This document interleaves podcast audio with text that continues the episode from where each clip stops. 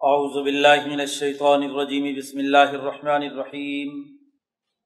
والسابقون الاولون من المہاجرین والانصار والذین اتبعوهم بإحسان رضی اللہ عنہم ورضوا عنہ. وأعد لهم جنات تجری تحتها الانہار خالدین فیها ابدا. ذالک الفوز العظیم. صدق اللہ العظیم. آج ہم نے گیارہواں پارہ سماعت کیا ہے. اور اس میں صورت برات کا باقی ایک پاؤ اور صورت یونس مکمل سماعت کی۔ صورت برات جو قومی اور بین الاقوامی انقلاب کے اساسی اصولوں کی نشاندہی کر رہی ہے، جس کا تذکرہ یہ چل رہا تھا غزوہ تبوک کے حوالے سے کہ بین الاقوامی انقلاب کے لیے جو نبی اکرم صلی اللہ علیہ وسلم کی زندگی کا اہم ترین غزوہ ہے، جس میں آپ صلی اللہ علیہ وسلم نے تمام لوگوں کو شرکت کا حکم دیا تھا۔ اور اس میں منافقین نے طرح طرح کے بہانے کر کے اس سے علیحدگی اختیار کرنے، اس سے پیچھے رہنے کا کے لیے حضور اقدس صلی اللہ علیہ وسلم سے اجازت طلب کی۔ حضور صلی اللہ علیہ وسلم سے اجازتیں مانگنے والے عام طور پر وہی لوگ تھے جو اس بین الاقوامی جد وجہد اور کوشش سے جان چرا رہے تھے۔ لیکن مسلمانوں کی وہ سچی جماعت جو السابقون الاولون میں سے تھی، اس نے اجتماعی طور پر جد وجہد اور کوشش اس عظیم الشان غزبہ کے لیے کی قرآن حکیم نے اس کا تذکرہ یہاں پر کیا ہے۔ کہ اگرچہ مدینہ کے گرد و نواح کے تمام مخلص لوگوں نے اس میں عظیم الشان کردار ادا کیا ہے، لیکن ان میں السابقون الاولون من المہاجرین والانصار، وہ لوگ جو سب سے پہلے سبقت لے گئے۔ مہاجرین میں سے بھی اور انصار میں سے بھی۔ اور ان کی جو اتباع کرنے والے تھے صحیح اور درست طور پر۔ اللہ تعالیٰ ان سے راضی ہو گیا اور وہ اللہ سے راضی ہو گیا۔ اس غزبۂ تبوک میں شرکت کی وجہ سے مخلصین کی اس سچی جماعت کے بارے میں اللہ نے اس بات کا اعلان کر دیا کہ اللہ ان سے راضی اور وہ اللہ سے راضی۔ گویا کہ کام کی تکمیل ہو چکی ہے۔ بین الاقوامی انقلاب کا عمل مکمل ہو رہا ہے۔ ایسے مرحلے پہ جو جماعت جس نے اس عظیم الشان غذبہ میں شرکت کی ہے، اس کے بارے میں اللہ نے واضح طور پر یہ اعلان کر دیا۔ اور یہ اعلان بھی کر دیا کہ عد الحم جنات تجری تحت انہار خالدین فیحہ ابدا۔ دنیا میں اللہ کی رضا ہے اور آخرت میں ان کے لیے اللہ نے جنات تیار کر رکھی ہیں، باغات تیار ہیں۔ جن کے نیچے نہریں جاری ہیں اور ہمیشہ ہمیشہ وہ اس میں رہیں۔ گے چونکہ اس غذبے میں منافقین نے بہت زیادہ منافقت سے کام لیا۔ قرآن حکیم نے پھر انہیں منافقین کا تذکرہ شروع کیا ہے آگے۔ ومن حولکم من العرابی منافقون۔ تمہارے گرد و نواح میں کچھ دیہات میں رہنے والے منافقین۔ حتیٰ کہ ومن اہل المدینہ تھی مدینہ میں رہنے والے بھی منافقین۔ مراد علن نفاق وہ اپنے نفاق پر اڑے ہوئے ہیں۔ لا تعلم اے نبی، آپ انہیں نہیں جانتے۔ اللہ جانتا ہے، نحن نعلم سنعذبهم مرتين ثم یردون الا عذاب عظیم۔ انہیں ڈبل عذاب ملے گا۔ قرآن حکیم نے اسی کے ساتھ اس صورت مبارکہ میں منافقین کی اس جماعت کا بالخصوص تذکرہ کیا ہے۔ جنہوں نے ایک طرف تو اس غذبہ میں شرکت نہیں کی اور دوسرے انہوں نے حضور صلی اللہ علیہ وسلم کی عدم موجودگی میں ایک بڑی گہری سازش تیار کی۔ مدینہ منورہ میں۔ ان کے رابطے مکے کے اور جو دیگر گرد و نواح کے بکھرے ہوئے یہودی بھاگے ہوئے تھے، ان کے ساتھ تھے۔ اسی تناظر میں انہوں نے ایک کوشش کی کہ بظاہر مسجد کا عنوان قائم کیا۔ لیکن فساد کا ایک مرکز قائم کر لیا۔ اسلام کا نام استعمال کر کے، مسجد کا نام استعمال کر کے انہوں نے نفاق کا اور انسانیت دشمنی کا ایک مرکز مدینہ مربرہ میں قائم کیا۔ اور سازش یہ کی کہ حضور اقدس صلی اللہ علیہ وسلم جب واپس تشریف لائیں تو ایک نئی مسجد بنانے کے عنوان سے آپ کو وہاں دعوت دی جائے اور اس مسجد کا افتتاح آپ سے کروایا جائے۔ چنانچہ جب حضور واپس تشریف لا رہے تھے، تو پانچ چھ میل دور جا کر انہوں نے حضور صلی اللہ علیہ وسلم کو دعوت دی کہ مدینہ میں ہم مسجد نبوی میں پہنچنا ہمارے لیے دشوار ہوتا ہے۔ مدینہ کی آبادی دراصل بکھری ہوئی ہے۔ اوالی مدینہ تین تین چار چار کلو میٹر تک دور تک پھیلے ہوئے۔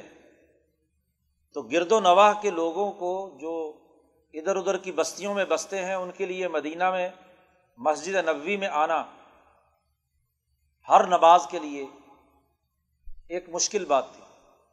تو انہوں نے کہا کہ ہمیں وادیاں جب چلتی ہیں، بارش برستی ہے تو ہمارے لیے مسجد نبوی میں آنا بڑا مشکل ہو جاتا ہے۔ تو ہمیں ایک مسجد بنانے کی اجازت دی جائے۔ ہم نے ایک مسجد بنائی ہے۔ تو آپ نے چونکہ وہیں سے گزرنا ہے، تو جاتے ہوئے آپ اس کا افتتاح کریں۔ گے حضور اقدس صلی اللہ علیہ وسلم نے ارادہ کر لیا، ان سے وعدہ کر لیا کہ ٹھیک ہے۔ لیکن جبریل امین حضور صلی اللہ علیہ وسلم کے پاس آئے اور آپ صلی اللہ علیہ وسلم کو بتلایا کہ یہ حقیقت میں مسجد نہیں ہے۔ اصل میں تو یہ شرارت کا مرکز یہ آیات مبارکہ نازل ہوئیں۔ ولزی نت خزو مسجد زرارن و کفرم و تفریقم بین المنین و ارساد المن حارب اللہ و رسول قبل۔ وہ لوگ جنہوں نے مسجد بنائی، عنوان اس کا مسجد کا ہے۔ نام مسجد کا رکھا ہے۔ لیکن اس مسجد کا پہلا عمل یہ ہے، اس مرکز کا، کہ زیرورن وہ انسانیت کو نقصان پہنچانے کا مرکز مسجد تو انسانیت کے فائدہ پہنچانے کا مرکز مسجد حرام مکت المکرمہ امن کی جگہ ہے۔ ایک مسجد وہ ہوتی ہے جو امن کے فروغ کے لیے کام کرتی ہے۔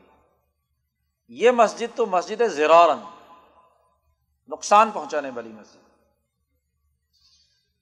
بظاہر مسجد ہے، لیکن دوسری خرابی یہ ہے کہ وہ کفرن، کفر کے فروغ کا مرکز۔ یہ کفر کے فروغ کے لیے کام کرے گی۔ عنوان مسجد کا ہے۔ اور تیسری خرابی اس کی یہ ہے کہ تفریق بین المومنین۔ یہ مسلمانوں کے درمیان تفریق پیدا کرنے کے لیے بنائی جا رہی ہے۔ فرقہ واریت کا گڑھ ہے۔ فرقے کو فروغ دینے کی مسجد ہے۔ اور چوتھی خرابی اس میں یہ ہے کہ وہ ارساد من حارب اللہ و رسول بن قبل۔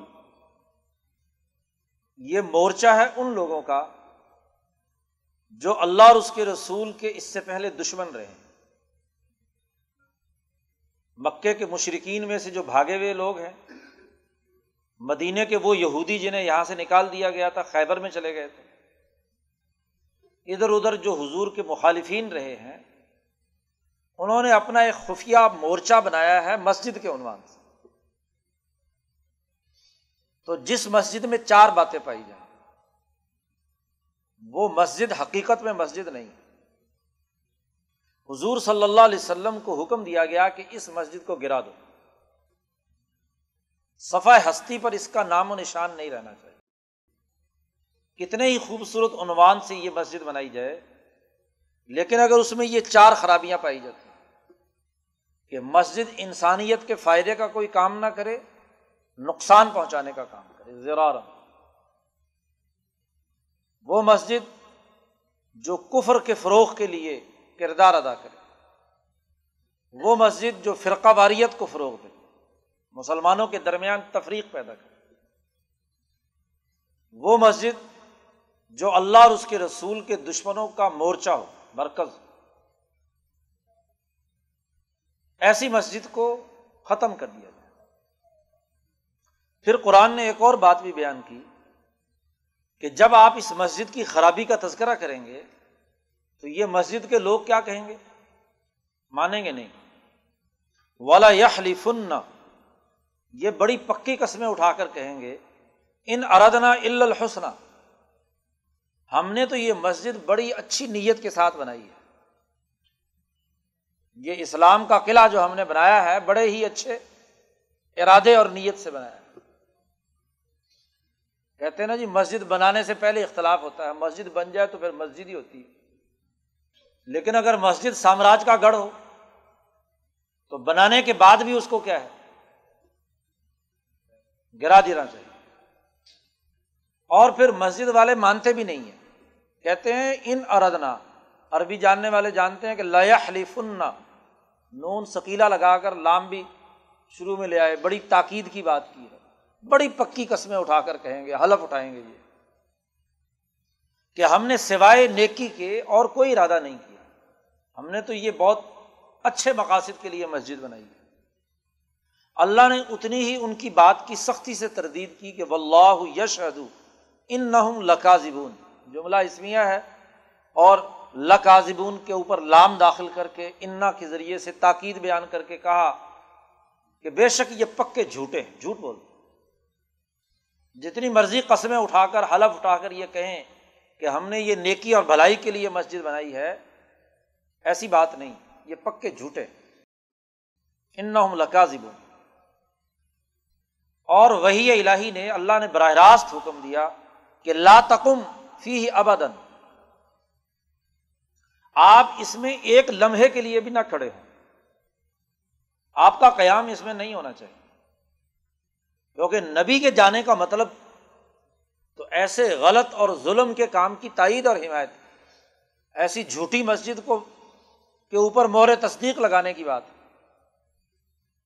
ہمیشہ ہمیشہ کے لیے لا تکم فی ہی اس میں مت کھڑے ہوں آپ۔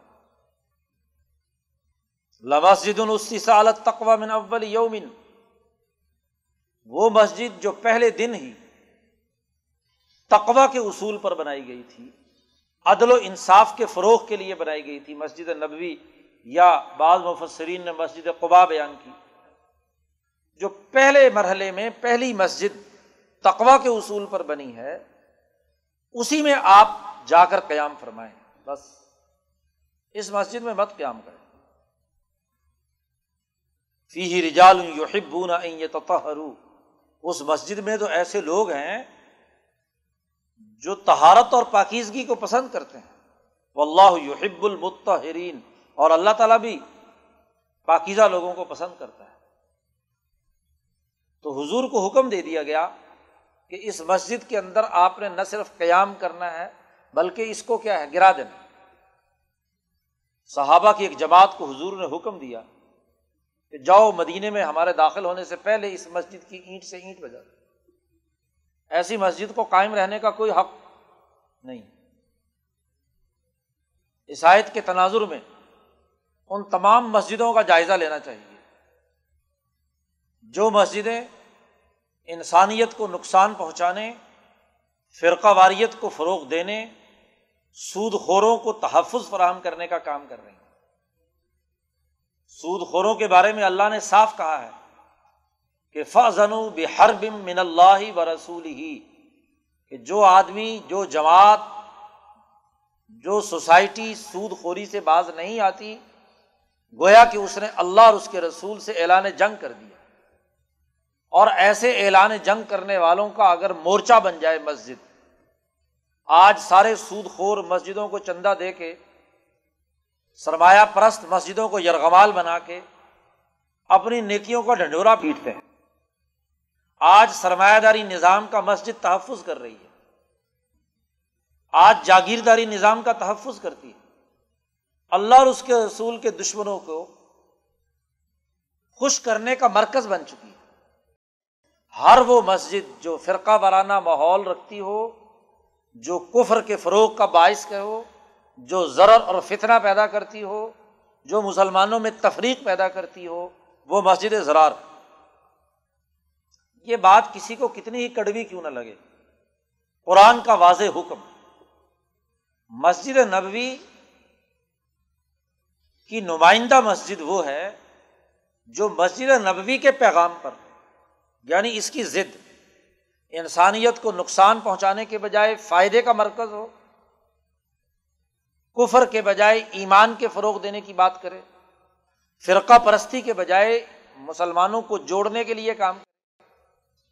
اور اللہ اور اس کے رسول کے دشمنوں کے خلاف مورچہ ہو، نہ کہ ان کی حمایت کا مورچہ۔ قرآن حکیم نے یہ حقیقت واضح کرنے کے بعد کہ ہر وہ مسجد جو ان چار پانچ خصوصیات کی حامل ہے، اس کو تباہ کر دو، ختم کر دو۔ حضور صلی اللہ علیہ وسلم نے غزبۂ تبوک سے واپسی پر اس مسجد کو صفا ہستی سے بیٹا دیا۔ اس کے بعد قرآن حکیم نے ایک واضح بات ارشاد فرمائی جد وجہد اور کوشش کے حوالے سے، جہاد کے حوالے سے۔ ان اللہ من المؤمنین انفسهم واموالهم بان لهم الجنہ اللہ نے مسلمانوں سے ان کی جان اور مال خرید لی جنت کے بدلے میں۔ سودا ہوا ہے۔ وہ مسلمان جو ایمان رکھتا ہے، اس کی جان بھی خرید لی، اس کا مال بھی خرید لیا۔ اور اس کے بدلے میں انہیں جنت عطا ہوئی۔ وعد علیہ حقن اللہ کا یہ سچا وعدہ تورات میں بھی ہے، انجیل میں بھی ہے اور قرآن میں بھی۔ ومن اوفا بیاہدی من اللہ، جو اللہ کے اس معاہدے کو پورا کرے گا، اس کے لیے خوشخبری ہے، اس سودے میں جو تم نے اللہ سے کیا ہے۔ اللہ دیبا یا تم بھی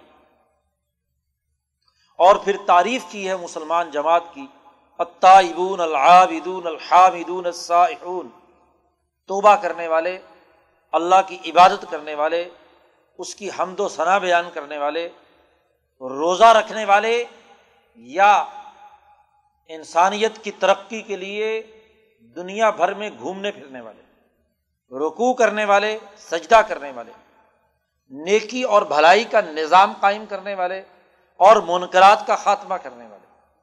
اللہ کے قوانین اور حدود کی حفاظت کرنے والے۔ وبشر المومن ایسے مسلمانوں کے لیے خوشخبری۔ قرآن حکیم نے ایک طرف تو سچی جماعت کی کامیابی، اس کی خوشی اور اس کی جدوجہد اور کوشش کو خراج تحسین پیش کیا ہے کہ انہوں نے عظیم الشان جد وجہد کر کے اتنے بڑے اقدامات کیے کہ مصیبت اور مشقت کے ماحول میں غزوہ تبوک میں شرکت کر کے دشمن پر اپنا روب پیدا کر دیا۔ اس موقع پر، غزوہ تبوک کے موقع پر ایک تیسری جماعت بھی تھی۔ ایک سچے مسلمانوں کی، جس کے لیے رضی اللہ عنہم ورض عن قرآن نے کہہ دیا۔ اور دوسرے منافقین کی اور ان کی بہت سی قسمیں تھیں۔ ان منافقین میں سے ایک وہ جنہوں نے مسجد زرار بنائی، جس کا بھی تذکرہ ہوا۔ ایک تیسرا گروہ بھی تھا۔ تین آدمی ایسے تھے جو تھے تو مخلص مسلمان۔ بدری صحابہ تھے، بدر میں شرکت کر چکے تھے۔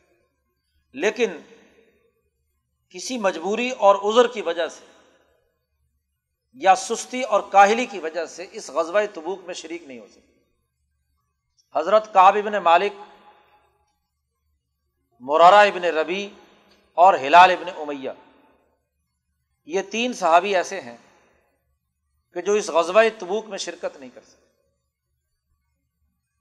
ان میں کابی نے مالک تو جوان تھے اور یہ باقی دونوں بزرگ تھے زیادہ عمر کے تھے۔ کاب اپنا قصہ بیان کرتے ہیں۔ بخاری شریف میں تقریباً دو تین صفحے پر مشتمل بڑی لمبی حدیث ہے، جس میں انہوں نے اپنا پورا واقعہ تفصیل کے ساتھ بیان کیا ہے۔ کابل مالک کہتے ہیں کہ جب حضور نے غزوہ تبوک کے لیے، جہاد کے لیے نکلنے کا حکم دیا، تو سخت گرمی کا موسم تھا۔ جون جولائی کا مہینہ اور اس مہینے میں مدینے والوں کی کھجوریں پکی ہوئی تھی مدینے والوں کی پورے سال کی آمدنی کھجوروں ہی کی تھی اور ان کے پاس کوئی آمدنی نہیں تھی۔ اب تمام لوگوں کے باغ پکے ہوئے ہیں، پھل تیار ہے۔ اگلے پورے سال کے اخراجات اسی پھل پر، پھل کی بنیاد پر پورے ہونے ہیں۔ ایسی صورت میں بہت بڑا امتحان تھا کہ اس موسم میں، ایسے وقت میں ان فصلوں کو چھوڑ کر کیا ہے؟ اس کے لیے نکلا جائے۔ تو کاب ابن مالک کہتے ہیں، میں نے یہ سوچا کہ میرے پاس سواری ہے، مالدار آدمی ہوں، طاقتور گھوڑے ہیں میرے پاس، تو حضور اقدس صلی اللہ علیہ وسلم جہاد کے لیے نکلیں گے، تو میں دو چار دنوں میں جلدی جلدی اپنی کھجوریں کاٹ لوں، ان کو محفوظ کر لوں۔ اور پیچھے سے میرے پاس سواری ہے، میں تیزی سے سفر کروں گا اور پہنچ جاؤں گا۔ چنانچہ وہ پہلے دن نہیں نکلے۔ اس دن بھی مصروف رہے، دو دن، تین دن اسی طرح گزر گئے۔ اپنی فصل فصل سے بھالتے رہے۔ حضور اقدس صلی اللہ علیہ وسلم جب غزبۂ تبوک کے لیے نکلے، تو جنگی اصول کے تحت آپ نے براہ راست تبوک کا سفر نہیں کیا، مدینہ سے نکلتے وقت۔ کیونکہ دشمن کے جاسوس ہر جگہ موجود ہوتے اور جنگ کا اصول ہے کہ الحرب خدا تم۔ جنگ کے اندر دشمن کو دھوکہ دیا جاتا ہے۔ آپ نے تبوک میں ایک طرف جانا تھا تو مدینے سے دوسرے طرف کا رخ کیا۔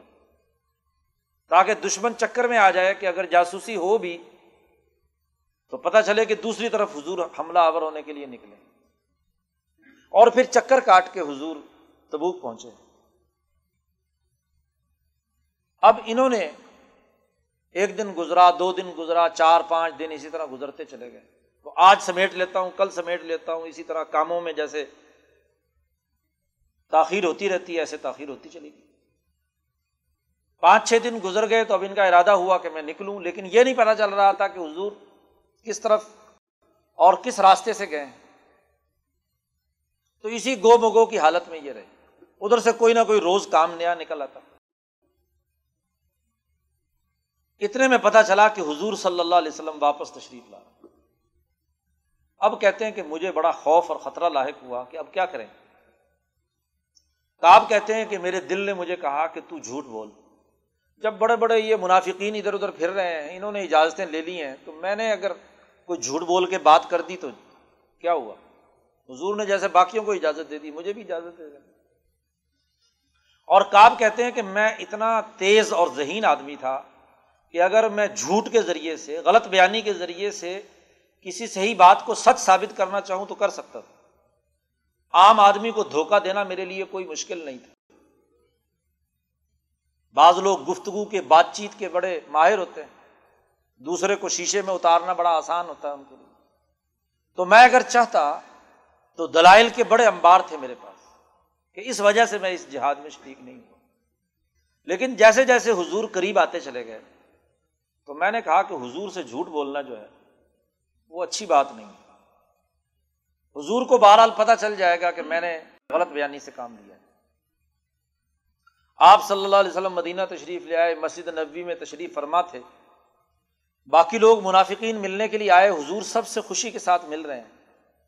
میں نے جا کر سلام کیا تو حضور کے چہرے پر ناگواری کے آثار ظاہر ہوئے اور حضور نے میرے سلام کا جواب نہیں دیا۔ دوسری طرف چہرہ انور پھیر لیا۔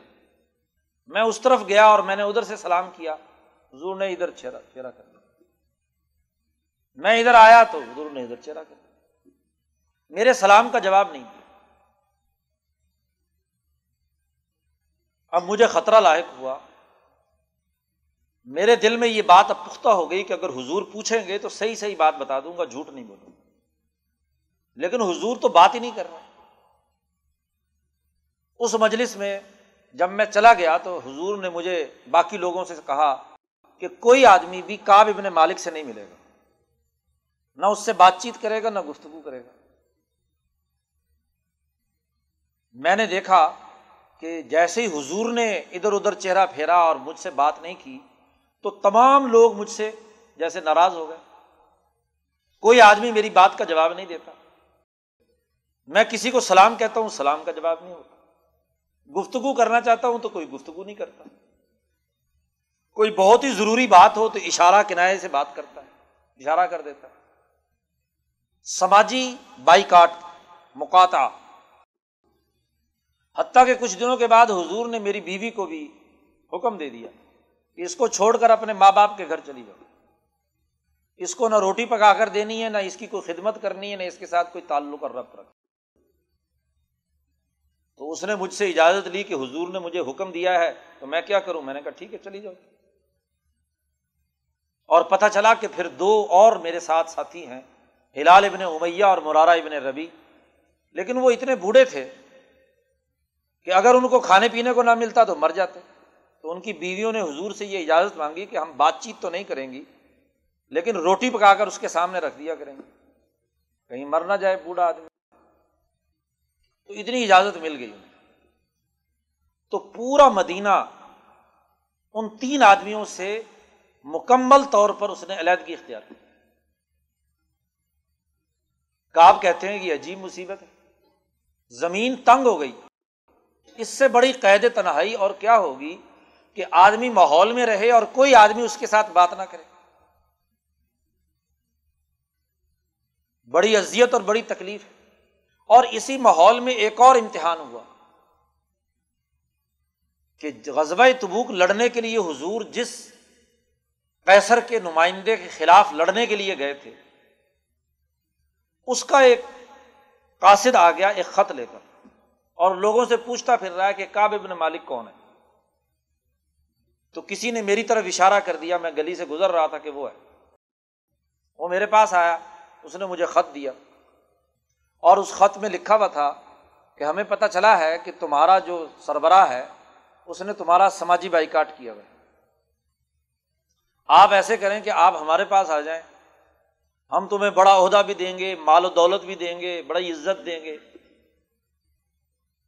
تو فوری طور پر اس خط کا جواب دیں یا اسی آدمی کے ساتھ آپ ہمارے پاس آ جائیں۔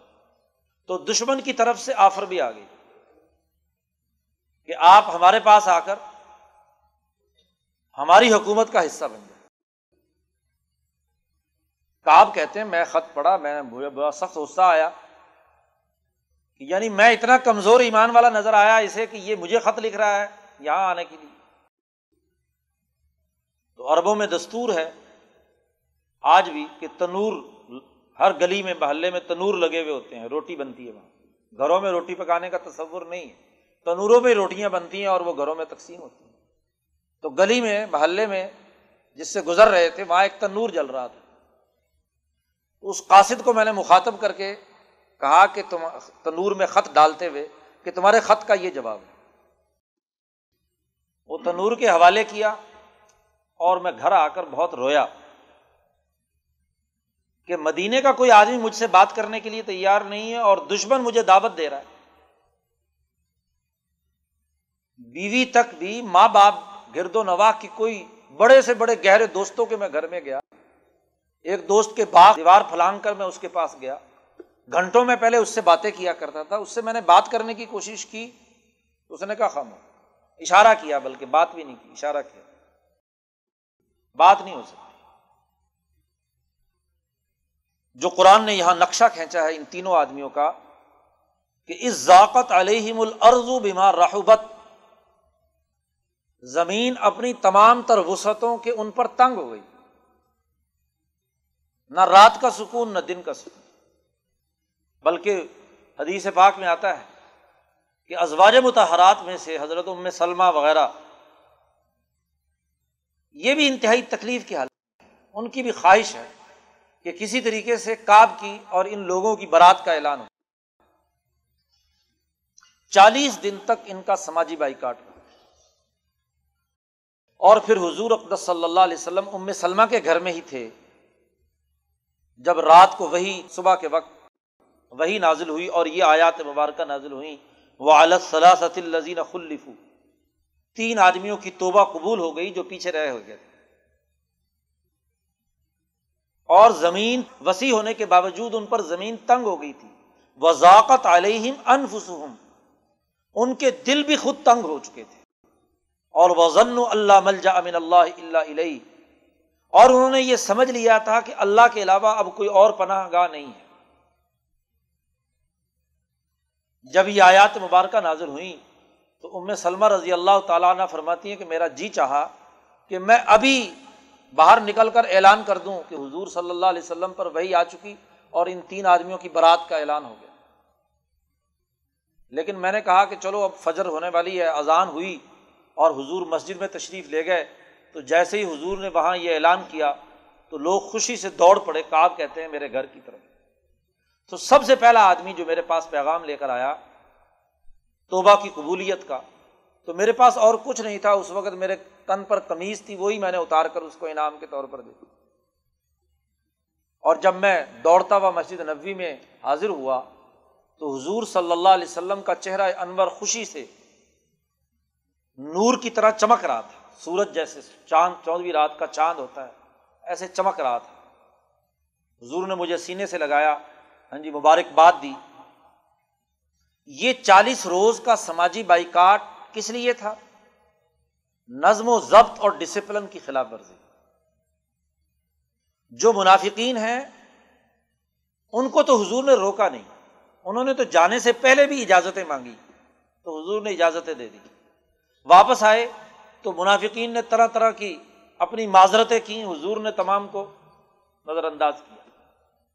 دیکھو دشمن یا مخالف ناراضگی اس سے نہیں ہوا کرتی، ناراضگی اپنوں سے ہوتی ہے۔ جی جو خاص جماعت کے افراد ہیں، وہ اگر نظم و ضبط اور ڈسپلن کی خلاف ورزی کریں تو سزا ان کو دی جاتی ہے۔ جو غیر ہے وہ تو غیر ہے۔ اس کے بارے میں تو پتا ہے کہ منافقت اس کی باتوں کے اوپر تو کسی قسم کا کوئی اظہار آپ صلی اللہ علیہ وسلم نے نہیں فرمایا۔ تو قرآن نے یہ حقیقت واضح کی کہ دیکھو، نظم و ضبط کی اور ڈسپلن کی خلاف ورزی جو جماعت بھی کرے، صحابہ کی کرے، تو اس کے اوپر بھی ایک قدغن لگی، ایک سزا دی گئی، ایک مقاطع کیا گیا۔ اور جب انہوں نے توبہ کی صدق دل کے ساتھ، تو اللہ نے انہیں توبہ کر قبول کر لی اور پھر قرآن نے ایک قانون قیامت تک کے لیے تمام لوگوں کے لیے نازل کر دیا، یا ایو الزین آمن التق اللہ وکون ما صادقین اے ایمان والو، اللہ سے ڈرو تقوا اختیار کرو اور سچے لوگوں کے ساتھ رہو۔ کونو ما صادقین سچی جماعت سے علیحدہ نہیں ہونا چاہیے۔ جماعت سے علیحدگی، نظم و ضبط کو توڑنا، یہ بہت بڑی خرابی کی بات حتیٰ کہ قرآن حکیم نے اگلی پوری آیت میں ایک اور حقیقت واضح کی۔ ماں کانا لہل المدینہ ومن من العراب کسی شہری اور کسی دیہاتی کے لیے یہ جائز نہیں ہے۔ نہ شہر میں رہنے والے کے لیے اور نہ کسی دیہات میں رہنے والے کے کہ این تخلف اور رسول اللہ۔ اللہ کے رسول جب کسی کام کا حکم دیں تو اس سے پیچھے رہ جائیں۔ یا تخلف اجتماعی عمل میں جب بھی کوئی حکم دیا جائے، اس سے کوئی فرد پیچھے رہنا اس کے لیے درست نہیں۔ ولا یرغبو بھی انفسم ان نفس ہی اور اس کے لیے یہ بھی لازمی ہے کہ وہ اپنی جان کو رسول اللہ کی جان پر ترجیح نہ دے۔ آپ کے جسم پر کوئی تکلیف یا مشقت آ رہی ہے اور اس کی وجہ سے آپ ڈسپلن توڑ دیں تو اس کی اجازت نہیں ہے۔ ماں کا آنا لیا مدینہ بالکل جائز اور درست نہیں ہے اپنے آپ کو ترجیح دینا یا اپنی ضروریات کو ترجیح دینا اجتماعی کام پر۔ اور رسول اللہ کے حکم کی خلاف ورزی کا ظالی بھی ان لا یوسیب ہم ضم ان ولا نصب ان ولا مخمست فی سبی اللہ یہ اس لیے ہے کہ جب بھی کوئی اجتماعی کام ہوتا ہے اور اس اجتماعی کام میں انسان پیاس برداشت کرتا ہے، مصیبت برداشت کرتا ہے، کسی مخمسے میں مبتلا ہوتا ہے، ولا یت موت یغیز الکفار، دشمن کو شکست دینے کے لیے جتنی بھی جدوجہد اور کوشش کرتا ہے اللہ کتب الحم بھی عمل صالح۔ اس کے وہ تمام اعمال اس کے لیے لکھے جاتے ہیں۔ اور جب ایک آدھ حکم کی خلاف ورزی ہوتی ہے، تو وہاں عمل صالح کے بجائے عمل طالح لکھا جاتا ہے، برا عمل۔ تو اجتماعی نظم و نسق کو توڑنے کی اجازت کسی کو نہیں۔ ان اللہ یوزیع اجر المحسنین اور یاد رکھو، ولا یون فکون نفقتاً صغیرتاً ولا کبیرتن لوگ چاہے تھوڑا خرچ کریں یا زیادہ، ایک یعنی ایک مدت، ایک عرصے کا سفر کریں یا کم اللہ کتب الحم لیج ضیا اللہ احسن مکان یا ملون وہ سب کچھ لکھ لیا جاتا ہے۔ تھوڑا خرچ ہو اللہ کے راستے میں یا زیادہ۔ تھوڑا کام ہو یا زیادہ کام ہر کام لکھ لیا جاتا ہے اور اس کا پورا پورا بدلا دیا جاتا ہے۔ احسن مکان یا پھر ایک اور حقیقت واضح کی۔ وما کان المؤمنون فروق کافا یہ بھی ضروری نہیں ہے کہ تمام کے تمام لوگ ایک ہی کام کرنے کے لیے چل پڑے۔ لڑنے کا کام ہے نسل اجتماعی نظم و نسق میں امیر کو، حکمران کو، سربراہ کو یہ اختیار ہے کہ وہ کاموں کی تقسیم کرے۔ اب ایک کو لڑائی کے لیے اگر لگایا ہے، تو دوسرے کو لڑنے والوں کے لیے کھانا بھی تو بنانا ہے، اور کام کاج بھی تو ہے۔ یا ریزرو فورس بھی تو پیچھے رکھنی ہے۔ اب ہر آدمی کہے کہ لڑائی میں میری شرکت تبھی ہوگی کہ جب میں براہ راست جا کر کسی دشمن سے مقابلہ کروں گا تو لڑائی میں ہوں گا، ورنہ نہیں۔ تو کاموں کی تقسیم میں افراد مختلف ذمہ داریاں سر انجام دیتے ہیں۔ ان ذمہ داریوں میں سے ایک اہم ذمہ داری دین کی فقاہت اور سمجھ بھی ہے۔ دیکھیں، کوئی قوم، کوئی پارٹی اس وقت تک ترقی نہیں کرتی جب تک کہ وہ اپنے نظریے کا، نظریے میں اعلیٰ ترین رسوخ حاصل نہیں کرتی۔ ہائر ایجوکیشن اعلیٰ تعلیم کے بغیر منظم جماعت آگے نہیں بڑھتی۔ پرائمری تعلیم، میٹرکس کی تعلیم سے سارے کام تھوڑی ہو جائیں۔ ٹھیک ہے، عمومی تعلیم کا ایک درجہ ہے، لیکن عمومی تعلیم کے بعد اگلے مرحلے میں خصوصی تعلیم تفق و دین دین کا سمجھ اور شعور کا عمل، اس کے لیے ایک جماعت ضرور ہونی چاہیے۔ کہ باصلاحیت لوگوں کا انتخاب کیا جائے اور ان کی اعلیٰ تربیت کی جائے، اعلیٰ تعلیم کے نقطۂ نگر سے۔ فلولا نفر من کل فرقتن من ہوں تو الفق الدین ایک جماعت ایسی ہو جو دین میں اعلیٰ درجے کا شعور، فقاہت و بصیرت رکھتی ہو۔ پھر ایک اور حکم دیا گیا اس صورت مبارکہ میں، یا الزین آمن قاتل الزین یلون کم من الکفار۔ ول یجدو فی کم غلزہ جدوجہد کا سب سے بہترین طریقہ یہ ہے کہ جو قریب تر دشمن ہے، سب سے پہلے اس سے لڑائی ہوگی۔ دنیا بھر کے تمام دشمنوں سے بیک وقت محاذ کھول لیے جائیں۔ تو یہ حکمت عملی کے خلاف بات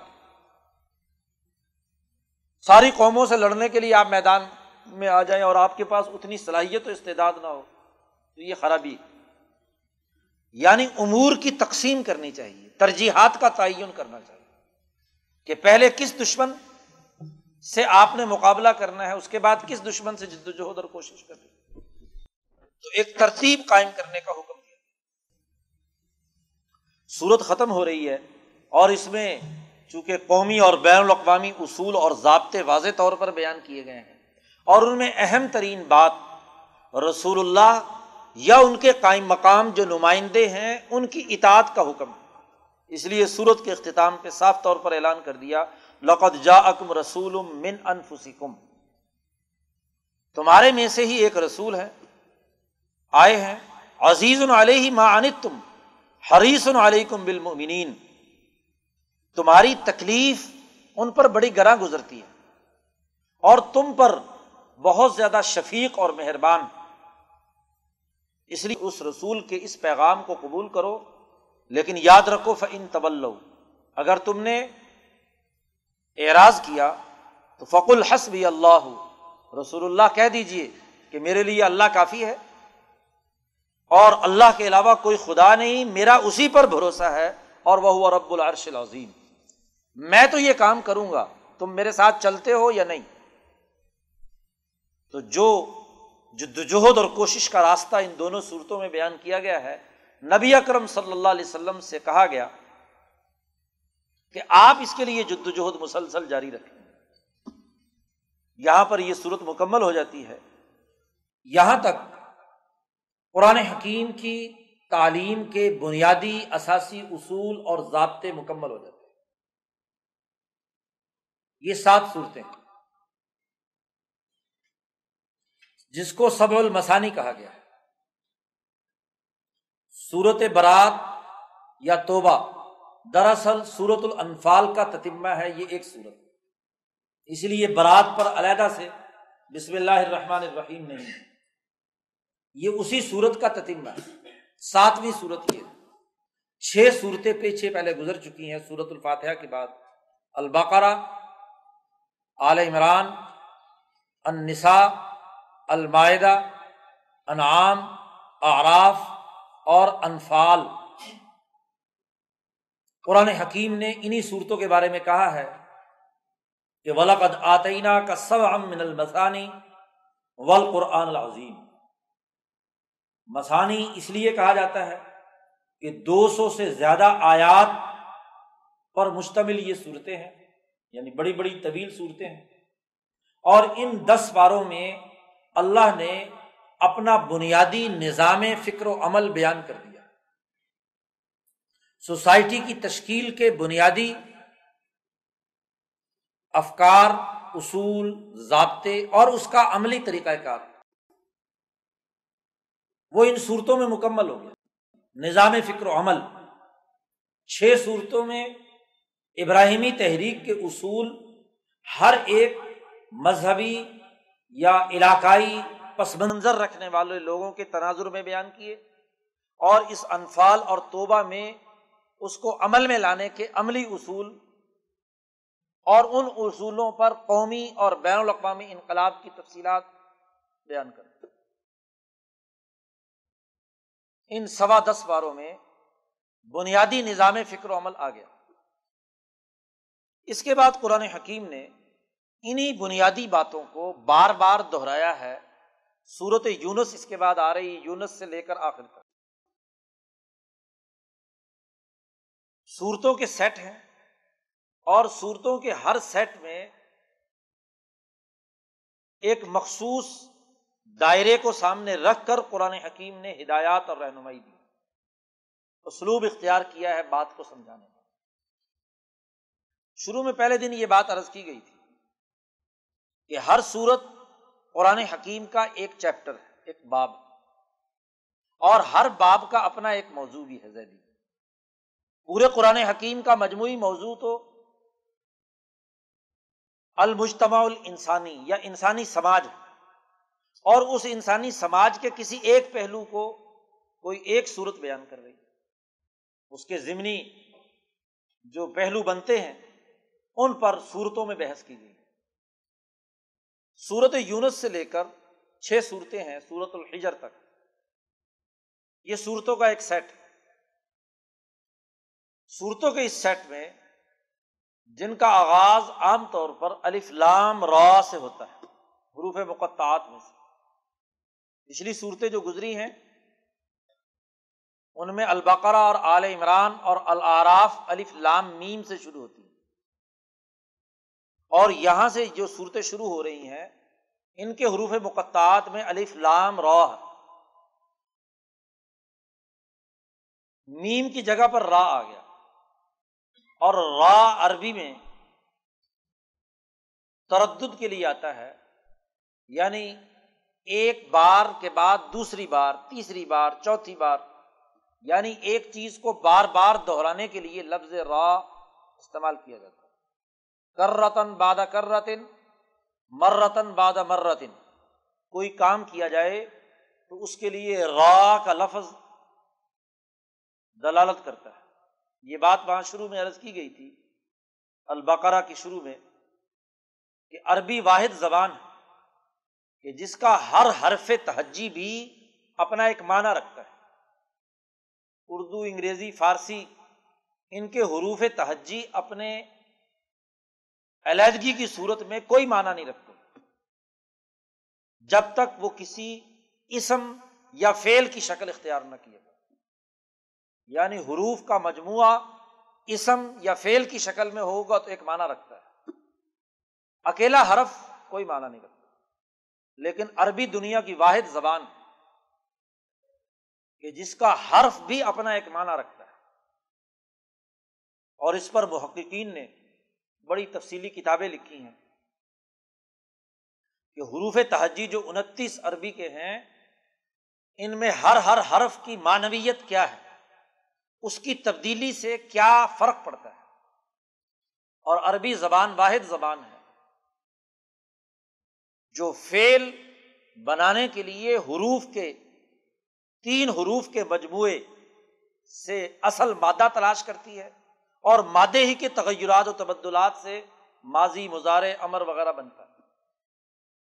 سائنٹیفک انداز۔ اسی لیے اس کے تینوں میں سے کسی ایک کلمے میں کوئی ایک حرف بدل جائے تو اس حرف کی معنی کی بنیاد پر اس کے فیل کے اندر بھی تغیر و تبدل پیدا ہو جاتا ہے۔ تو را بار بار ایک چیز کے بیان کرنے کے تناظر میں آتا ہے۔ ان صورتوں میں یہ مکی صورتیں ہیں۔ اور ان مکی صورتوں میں امبیا علیہ السلام کے واقعات بار بار بیان کیے گئے۔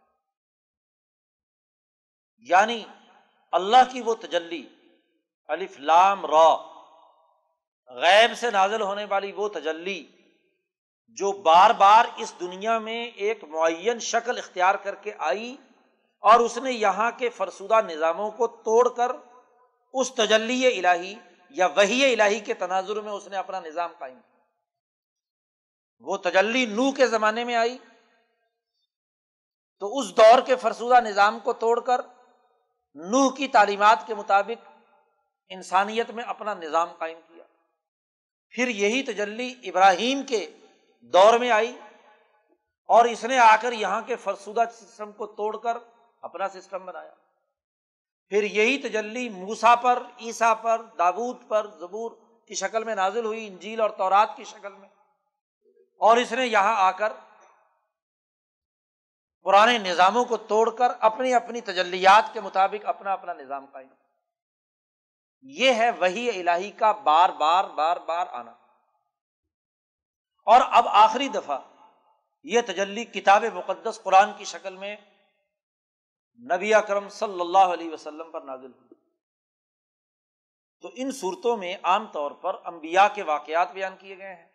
نو علیہ السلام سے شروع کیا ہے۔ موسا علیہ السلام کا تو تقریباً ہر صورت میں تذکرہ ہے۔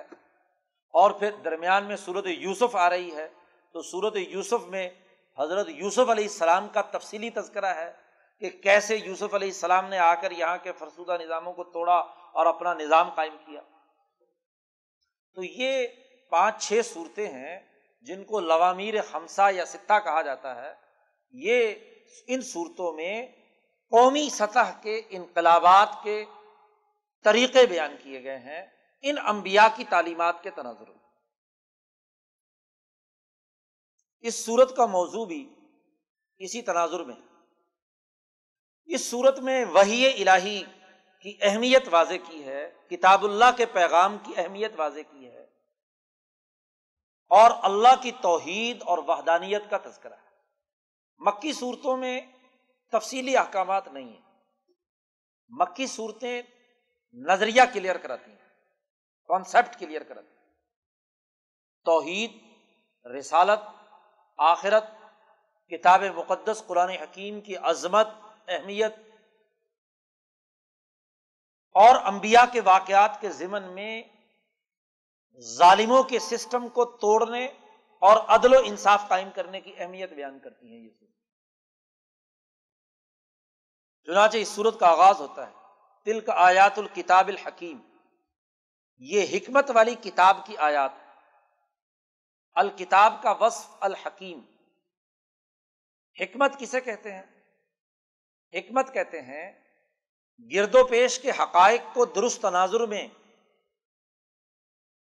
سمجھنا اور دریافت شدہ حقیقتوں کو، معلومات کو ایسے سلیقے کے ساتھ ترتیب دینا جس سے انسانی فائدے کا نظام وجود میں آ جائے۔ اس کو حکمت کہتے ہیں۔ زوال کے زمانے میں حکمت بھی کیا ہے؟ فضول اور لغ کاموں کے لیے ہم نے استعمال کرنا شروع کر دی پڑیاں بانٹنے کے لیے۔ دوائیاں تقسیم کرنے کے لیے ہم نے کہا حکیم صاحب ہے حالانکہ حکیم یا حکمت عقل و شعور، فہم و بصیرت کے ساتھ تعلق رکھتا کاموں کا درست حقائق کے تناظر میں ادراک کرنا اور پھر معلومات کو ایک صحیح ترتیب کے ساتھ انسانیت کے فائدے کے لیے استعمال میں لانا، یہ حکمت ہے اور اس حکمت کے حامل کو حکیم کہا گیا۔ یہ حکیم اللہ کا وصف بھی ہے اور یہاں اس کتاب کا وصف بھی بیان کر دیا الحکیم۔ تو تل کا آیات الکتاب الحکیم، یہ کتاب حکمت والی ہے اور اس کی آیات ہے اکان النا سے عجبن ان اوحینا الا رجل منہم۔ کیا لوگوں کو یہ تعجب ہے کہ ہم نے ان میں سے ایک آدمی پر وہی کی اور وہی اس لیے کی کہ ان ان الناس، کہ وہ لوگوں کو ڈرائے جو ظالم متکبر ہے ان کو ڈرائے تو ظالموں کو بڑا تعجب ہوتا ہے کہ یہ کیسے ہمارے جیسا آدمی ہمیں ڈرا رہا ہے۔ وبشر اللہ زین آمن اور جو ایمان والے لوگ ہیں انہیں خوشخبری سنائی تو وہی کا مقصد بیان کیا کہ وہی ہم نے دو کاموں کے لیے بھی۔ ایک تو یہ ظالم اور متکبر اور انسانیت دشمن ہے ان کو ڈرایا جائے۔ اور جو ایمان لانے والے ہیں، ان کو خوشخبری سنائی جائے۔ اور جب کوئی بات ان کو سمجھ میں نہیں آتی تو قال الکافرون، ان نہذا لساحر مبین۔ یہ کافر لوگ کہتے ہیں، مکے کے مشرقین حضور کو کہتے ہیں کہ یہ بڑا جادوگر ہے۔ یہ جادو کی باتیں کرتا ہے۔ یہ ہمارے ذہین بچوں کو اغوا کر لیتا ہے۔ ان کو کیا ہے؟ جادو سکھا دیتا ہے۔ اس کے اوپر بات جادو ہے۔ دلائل دے دیتا ہے۔ لساحر مبین۔ قرآن حکیم نے اس پر دلائل دیے ہیں۔ کہ اس کائنات کا خالق اور رب اللہ وحدہ لا شریک ہے، اسی نے آسمان و زمین میں تغیر و تبدل پیدا کیا ہے۔ دن، رات وغیرہ وغیرہ انعامات، ان تمام کی تفصیل قرآن حکیم نے یہاں بیان کرنا شروع کی ہے۔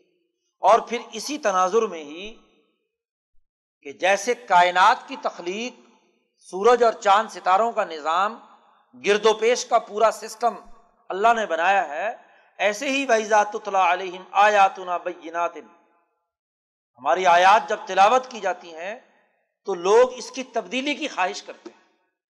حالانکہ یہ آیات بھی تو اسی تناظر میں کہ جب کائنات کی باقی تمام چیزیں ایک سسٹم کے تحت چل رہی ہیں، تو انسانیت کو کیوں ایک سسٹم کے تحت نہیں چلنا؟ اسے بھی تو سسٹم کے تحت آگے بڑھنا ہے۔ اس لیے ان کے لیے بھی ضروری ہے کہ ان اتبع اللہ جو میری طرف وہی کی گئی ہے، میں اس کی اتباع کروں اور اس وہی الہی کی اتباع کی بنیاد پر آگے بڑھوں۔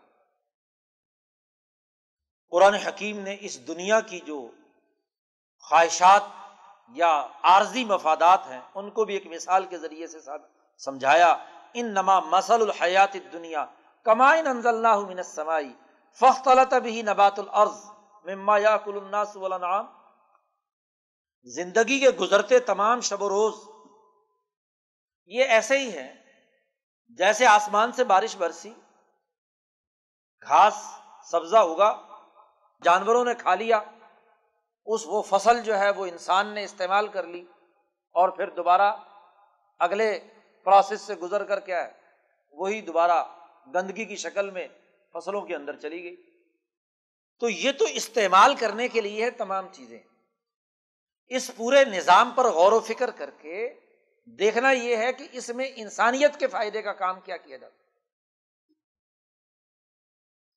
اس لیے قرآن نے کہا کہ وہ لوگ جو اس دنیا میں غلط اعمال کرنے والے ہیں، ان کے لیے سزا ہے۔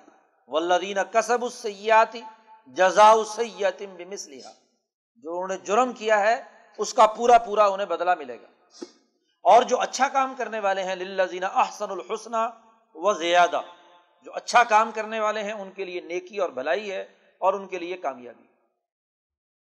پھر اللہ نے سوال کیا، قل پوچھیے ان سے کہ میں ارزقکم من السماء والارض؟ تمہیں آسمان و زمین سے رزق کون دیتا ہے؟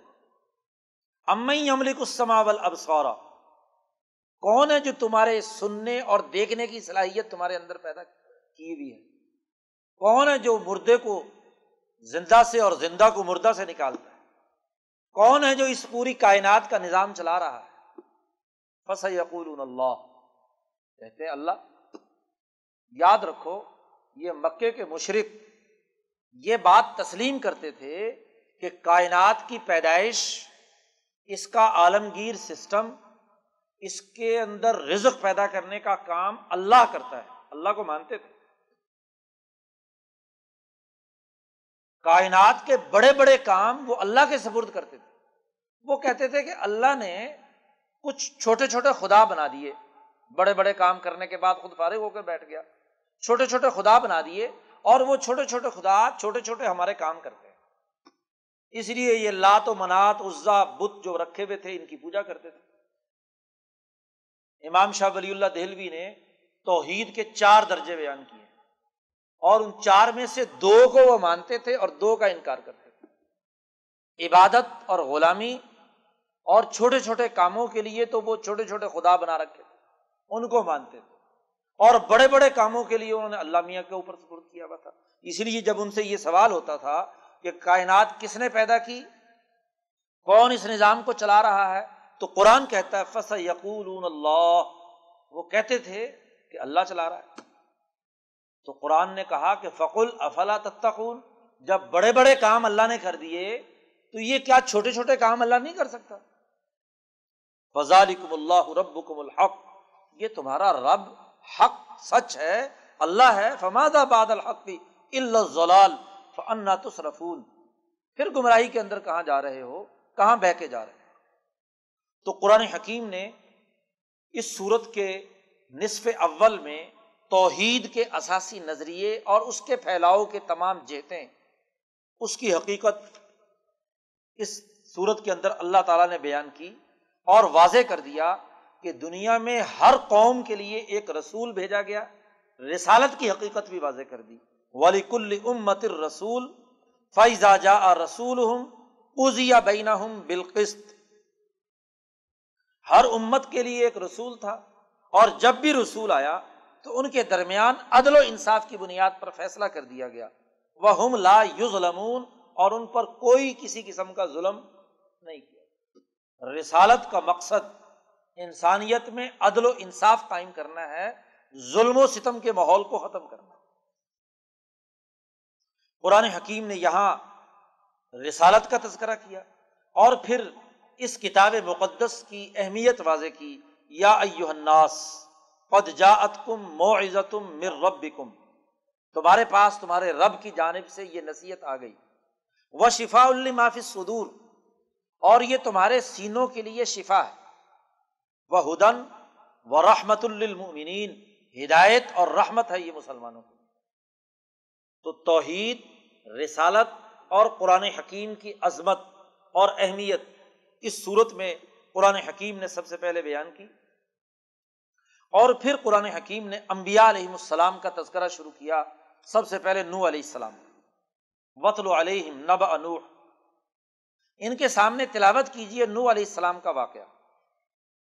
از قال علی قوم ہی جب نو علیہ السلام نے اپنی قوم سے کہا، یا قومی، اے میری قوم، ان کا نہ قبر علیکم مقامی و تذکیری بھی آیات اللہ۔ ہی اگر تم پر یہ بات بڑی بھاری ہے کہ میں یہاں کھڑے ہو کر تمہیں سچائی کی دعوت دے رہا ہوں اللہ کی آیات کے ذریعے سے میرا تمہیں نصیحت کرنا تمہیں گراں گزرتا ہے۔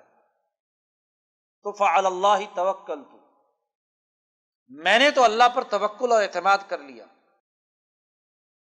تم تمام لوگ اگر میرے خلاف کوئی سازش کرنا چاہتے ہو، تو فجم امر کم و شرکا تم تمام اکٹھے ہو جاؤ۔ اور تم تمام ہی نہیں، بلکہ تم نے جو یہ بت بنا رکھے ہیں، ان کو بھی اپنے ساتھ شامل کر لو۔ سم لا یقن امر کم علیکم غمتن پھر تمہیں اپنے اس کام میں کوئی شک و شبہ نہ ہو میرے خلاف کام کرنے میں۔ سم مقزو الیہ۔ اور پھر میرے خلاف جو بھی تم کرنا چاہتے ہو کر گزرو۔ ولا تم ضرور اور مجھے مہلت بھی نہ دو۔ چیلنج کر رہے ہیں نبی۔ اپنے تمام مخالفوں کو کہ میں یہ حق بات بیان کر رہا ہوں یہ بات بات تمہیں اگر گراں گزرتی ہے تو تم سب کے سب اکٹھے ہو کر اپنے تمام خداؤں کو ساتھ شامل کر کے تم میرے خلاف جو ممکنہ کاروائی کر سکتے ہو کرو۔ لیکن ایک بات میں تمہیں بتا دوں کہ میں تم سے کسی اجر یا مال و دولت کا مطالبہ نہیں کرتا۔ ہر نبی نے آ کر اس بات کا واضح اعلان کیا کہ میں تمہیں جس ہدایت کی طرف بلا رہا ہوں، اس سے میرا مقصد کوئی مالی مفاد یا معاوضہ اٹھانا نہیں، میں کسی مفاد کے لیے کام نہیں کرتا۔ ان اجریا اللہ اللہ، میرا اجر تو اللہ پر ہے۔ وہ امیر تو ان اکون من المسلمین، اور مجھے یہ حکم دیا گیا ہے کہ میں مسلمان بنوں۔ تو میں نے تو اس نظریے پر قائم رہنا ہے، تم سب لوگ بھی میرے مخالف بن جاؤ۔ تو میں اپنے نظریے سے منحرف نہیں قرآن حکیم نے نو علیہ السلام کے اس واقعے کے ضمن میں یہ پیغام دیا ہے کہ ایک سچا مسلمان، سچا انقلابی جب اپنے نظریے کی اساس پر کھڑا ہو جاتا ہے تو اس کے مقابلے پر سب لوگ بھی اکٹھے ہو کر آ جائیں۔ تو اس کا عزم متزلزل نہیں ہوتا۔ اس کے پاؤں میں ڈگمگاہٹ نہیں پیدا ہوتی۔ مولانا سندھی کہتے ہیں کہ جب ایک ایمان والا پختہ اعظم کر لے تو ساری دنیا بھی اس کی مخالف ہو۔ اسے اس کی کوئی پرواہ نہیں ہوتی۔ سارے مخالفت پر آ جائے۔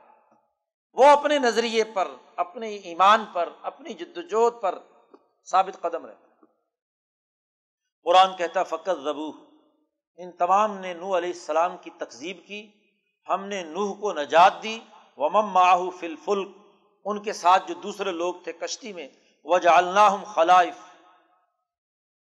وہ اور الدین کزبو بیاتینہ اور باقی تمام لوگوں کو غرق کر دیا. اس کی تفصیل آگے کل آ رہی ہے صورت حود اس میں نو علیہ السلام کا تفصیلی واقعہ قرآن حکیم نے بیان کیا. فنظر کئی فقان عاقبت المنظرین انجام دیکھیے، جن کو ڈرایا گیا تھا، ان کا انجام کیا ہوا؟ سورت کے آغاز میں اللہ نے کہا کہ یہ وہی ہم نے اس لیے نازل کی ہے کہ ان انضر ناسا کہ آپ لوگوں کو ڈرائیں۔ اور یہاں نو علیہ السلام کا واقعہ بیان کر کے بتلایا کہ دیکھو جن کو ڈرایا گیا تھا، ان کا انجام کیا ہوا؟ کہ وہ غرق ہو تو اے بکے والو، تمہارے بھی غرق ہونے کا، تمہاری بھی تباہ و بربادی کا وقت آنے والا ہے۔ اگر تم اس وہی الہی کے انظار کو قبول نہیں کرتے قرآن کہتا ہے سم باسنا ممباد رسول علاقوں نو علیہ السلام کے بعد بھی ہم نے بہت سے رسول بھیجے ان ان کی قوموں کی طرف۔ لیکن انہوں نے بھی انکار کیا اور وہ بھی سزا کے مستحق بنے۔ سم باسنا ممبادی موسا و ہارونا۔ ہم نے ان کے بعد موسا اور ہارون کو بھیجا الا فرعون و ملا تفصیلی قصہ پیچھے، اس کا ایک جز گزر چکا ہے نویں پارے میں۔ کہ کس طریقے سے انہوں نے فس تک برو و کان قوم مجرمین، انہوں نے تکبر کیا، مجرم بنے، جادوگر مقابلے پر آئے، اور جادوگروں نے آ کر اپنا جادو چلانے کی پوری کوشش کی۔ تو موسا علیہ السلام نے صاف طور پر کہہ دیا کہ ما جی تم بحصر ان اللہ سیب تلو اللہ تعالیٰ اس سحر اور جادو کو ختم کرنے والا ہے۔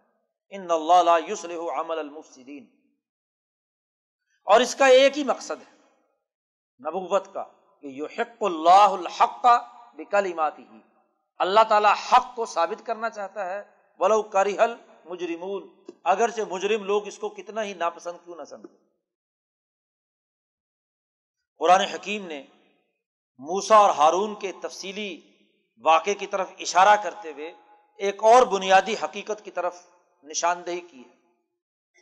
کہ باؤحینہ الا موسا و عقی ان تبوا علی قوم کما بے مصر بیوتن وجالو بیوتکم قبلتم و عقیم الصلاح و بشیر المؤمنین۔ کہ تمہاری قوم جو مصر میں قیام پذیر ہے، ان کو خوشخبری سناؤ کہ ان قریب انہیں فرعون کے اس تسلط سے نجات ملنے والی۔ چنانچہ نجات ملی، آزادی اور حریت انہیں نصیب ہوئی اور پھر بنی اسرائیل کو لے کر موسا علیہ السلام آگے کی طرف روانہ ہوئے۔ قرآن حکیم نے اس کے بعد بنی اسرائیل کا تذکرہ کیا۔ ولاقت بنا بنی اسرائیل مبوا صدقن و رزقنا من طیبات ہم نے بنی اسرائیل کو اچھا ٹکانا دیا۔